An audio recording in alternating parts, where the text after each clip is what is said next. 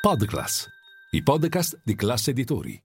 Il rimbalzo a Wall Street finalmente riesce, l'SP 500 insieme agli altri indici chiude in rialzo per l'indice benchmark, questa è la prima giornata in positivo dopo cinque consecutive in rosso, anche se il bilancio settimanale resta negativo.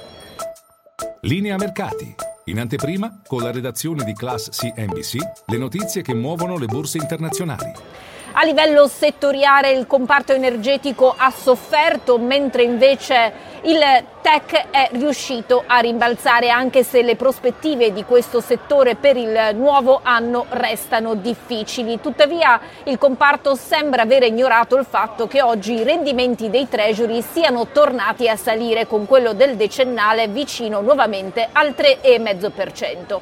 Da un punto di vista tecnico a sostenere l'azionario sono stati un S&P 500 che si è allontanato dalla soglia importante dei 3.900 punti e anche anche dalla sua media mobile a 100 giorni.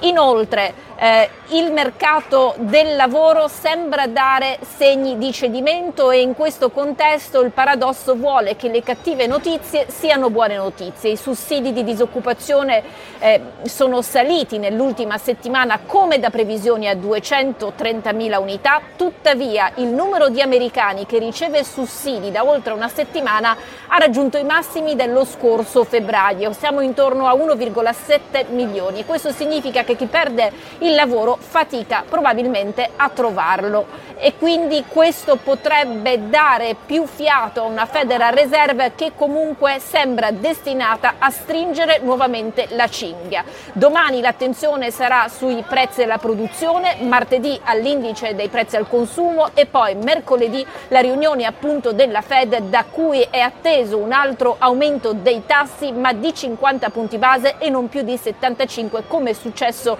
nelle quattro riunioni precedenti. Il costo del denaro salirà così ai massimi di fine 2007. Il punto è cercare di capire dove la Fed vuole portare il costo del denaro e fino a quando a quel livello resterà. Secondo il famoso investitore Ray Dalio, i tassi dovrebbero poter salire fino al 6% e secondo lui il mercato non ha ancora prezzato questo scenario. Eh, lo spunto oggi più bullish arriva da Jim Paulsen di Newton Group che si aspetta un rally del 25% l'anno prossimo con un SP 500 visto a quota 5.000.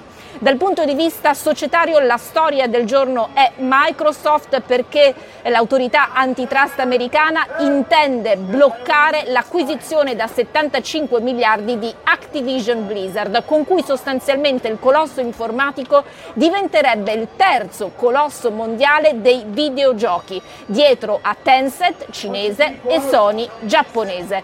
La società tuttavia è ottimista e come dire, accoglie l'opportunità di presentare il suo caso sui banchi di tribunali dove la Federal Trade Commission intende invece sostenere che questa operazione lede la competizione.